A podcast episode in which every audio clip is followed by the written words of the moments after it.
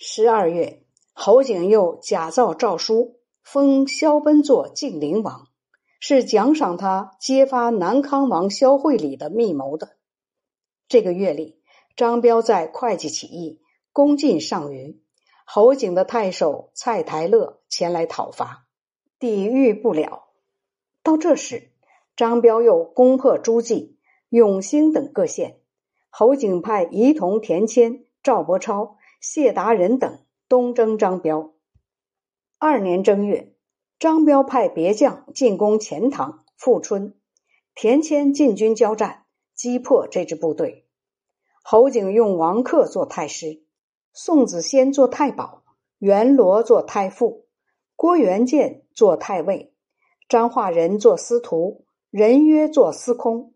余庆做太子太师，石灵户做太子太保，何西金做太子太傅，王伟做尚书左仆射，索超氏做尚书右仆射。北兖州刺史蔡邕阴谋投降魏国，事情败露，被侯景杀掉。这个月里，元帝萧绎派巴州刺史王寻等。统帅众军下武昌援助徐文胜，人约因为七台增兵，向侯景告急。三月，侯景亲自率领两万兵马西上增援人约。四月，侯景进驻西阳，徐文胜率领水军迎战，徐军大败。侯景探知颍州没有防备，兵少。就派宋子仙率领三百轻骑兵攻陷了颍州，活捉刺史萧防柱、行事鲍全，全都俘获武昌军人的家小。徐文胜等听说这种情况，部队大崩溃，逃奔回江陵。侯景乘胜西上。当初元帝萧绎派领军王僧辩。率领众军东下，代替徐文胜。部队驻扎在巴陵。当侯景到来以后，王僧辩便坚壁据守。侯景修筑起长长的土围，又筑土山，昼夜攻击，不得成功。军队中流行疾病，死伤一大半。元帝派平北将军胡僧佑率兵两千人援救巴陵。侯景知道以后，派人曰。用几千精兵迎击胡僧佑，胡僧佑和居士陆法和退守赤亭，等待人约的到来。人约到来，便和他交战，大败人军，活捉了人约。侯景闻听消息，连夜逃走。侯景用丁和做颍州刺史，留下宋子仙、石灵户等协助丁和守颍州，用张化仁。严洪庆把守鲁山城，侯景撤回京师，王僧辩于是统帅众军东下，挺进到汉口，进攻鲁山城和颍城，全都攻克。